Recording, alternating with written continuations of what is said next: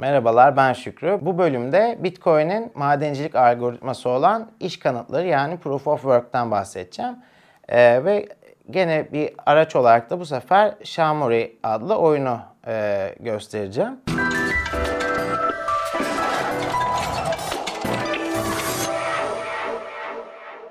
İlk önce neden e, iş kanıtları ya da Proof of Work e, ondan bahsetmek istiyorum. E, geçtiğimiz haftalarda e, Avrupa Birliği e, Bitcoin madenciliğinin Avrupa'da yasaklanması ile ilgili bir e, yasa tasarısı sürecinden geçti. Yasa tasarısı 24 evet oyu, 32 red oyu ile birlikte reddedildi. Yani Avrupa'da Bitcoin madenciliğine devam edilecek. Bitcoin madenciliği neden önemli? Neden Bitcoin madenciliği yerine farklı alternatifler kullanılmıyor? Ondan bahsetmek istiyorum.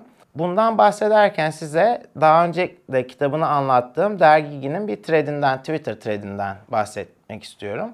E, Dergigi'ye göre e, Bitcoin'i anlamak için iş kanıtlarını yani Proof of Work'i anlamak lazım. E, Proof of Work'i anlamadan Bitcoin anlamak mümkün değil. Merkezsiz sistemlerde tek bir doğruluk kaynağı yoktur. Tek bir doğruluk kaynağı olmaması da e, kargaşaya sebep olabilecek bir şeydir. E, Bitcoin bunu çözmek için madenciliği kullanıyor. Madencilik sonucunda da zincirler oluşuyor. En çok işin yapıldığı yani en uzun zincir her zaman en doğru zincir olarak kabul ediliyor. E, bu da aslında doğruluğu e, herkes tarafından kabul edilmiş bir şekilde getirmiş oluyor. Neden iş kanıtları bir sonuç üretiyor? E, çünkü işten kaçamazsınız. İşi yani bir işi yapmanız lazım. E, bir matematiksel sorunu çözmeniz lazım matematikte.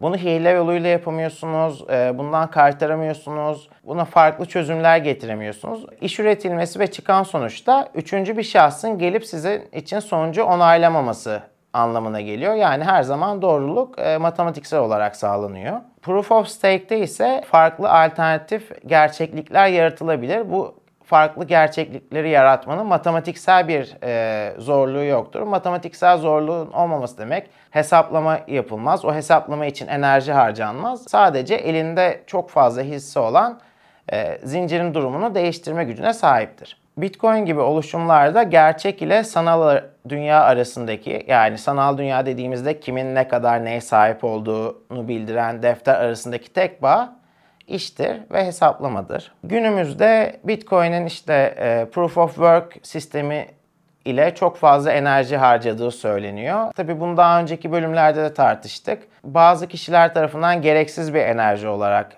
gözüküyor.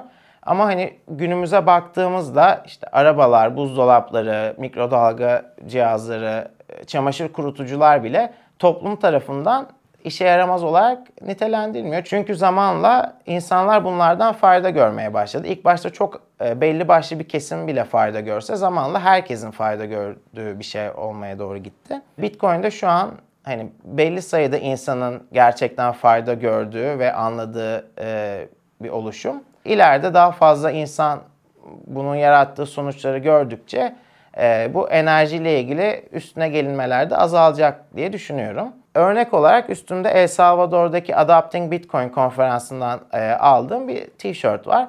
Bu tişörtte bir yanardağ ve üzerinde de lightning yani yıldırımları, şimşekleri görebiliyorsunuz. Günümüzde El Salvador hükümeti Blockstream ile birlikte çalışarak yanardağ bonoları ihraç etmeye çalışıyor. Yani yeni bir şehir kuracaklar El Salvador'da. 1 milyar dolarlık bir kapital bekliyorlar, oluşturmayı bekliyorlar.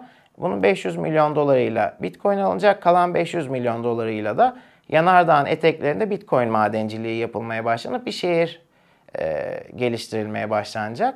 Yanardağın eteklerinden çıkan jeotermal enerji para olan Bitcoin'e dönüşüp e, bütün dünyada kullanılabilir hale gelecek El Salvador açısından. Yani bir yerde ihracat bile yapmış oluyorlar. Karmaşık bir konu olan madenciliği basitleştirmek adına da Shamori oyunuyla e, kısaca yapılan işlemi anlatmak istiyorum. Shamori'nin kartlarını dizdim ben masaya. Ee, burada hedef kartlarımız var. Nance dediğimiz bulmak, bulmaya çalıştığımız o hedefle eşleştirmeye çalıştığımız kartlar var. Eğer bu hedef kartımız ile Nance kartı birleşirse yeni bir blok üretiyoruz. E, bu blokta aslında bizim 50 Bitcoin'lik ödülümüz oluyordu. 2000 işte 9 ile 2012 yılları arasında. Oyuna zar atarak başlıyoruz. Zar bizim e, yeni bir blok üretmeye mi çalışacağımız yoksa o bloğa saldıracağımızı belirliyor. Ben attım zarımı. Burada mine yani yeni bir blok şeyi çıktı.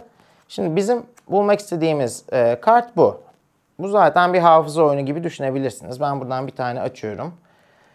E, açtığım kart Difficulty Adjustment çıktı. Bu Bitcoin'de iki haftada bir olan zorluk e, dalgalanması, zorluk ayarlaması sistemi. E, iki haftada bir eğer bloklar çok hızlı bulunuyorsa zorluk artar. Bu blokların bulunması yavaşlarsa zorluk da azalır. E, şimdi zorluk artışı olduğu için bir tane daha kart ekletiyor bize. İkinci kişi de tekrar zar atıyor. Burada gene madencilik zarı geldi. Şimdi gene rastgele bir kart seçeceğiz ve bununla eşleşip eşleşmeyeceğine bakacağız. Ben şu kartı açtım. Gene eşleşmedi. Gene bir e, yeni bir ödül şeyi blok kazamadık. Bir daha zar. Gene madencilik geldi. E, gene bir tane kart açıyorum. Bu ikisinin eşleştiğini görüyoruz. Aslında bizim madencilikle yapmaya çalıştığımız e, yeni bir işlemle eşleşen bir e, SHA-256 formatında bir nonce bulmak. E, bunun sonucunda yeni bir blok üretiyoruz.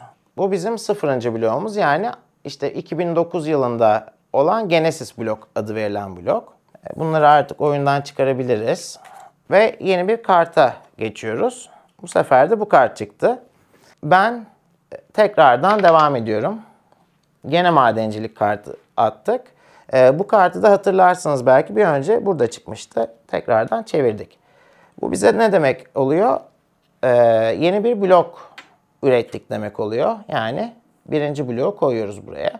0, 1, 2 diye devam ediyor. Şu an 780 bininci bloklardayız Bitcoin'de. E, aşağı yukarıda her bir bloğun bulunması 10 dakika sürüyor. Burada göreceğiniz gibi Genesis blok bunun hash'i ve yeni bloğun hash'i eşleşmektedir. Bunun karşılığında da ben e, reward kartını alıyorum. E, bu reward kartı da bana aslında 50 bitcoin kazandım demek oluyor. E, oyun bu şekilde devam ediyor. Ta ki burada 10 blok var. E, 10. bloğa gelene kadar. 10. bloğa geldiğinde de kim ne kadar reward kartı biriktirmiş ve kaç bitcoin sahibi olmuş. Bu şekilde kazananı belirliyorsun. Ee, yani aslında madencilik koca bir tahmin etme oyunu ve ne kadar çok tahmin etme şansın olursa yani ne kadar çok bilgisayar işlemi yaparsan e, doğru cevabı ulaşma şansın da o kadar çok artıyor.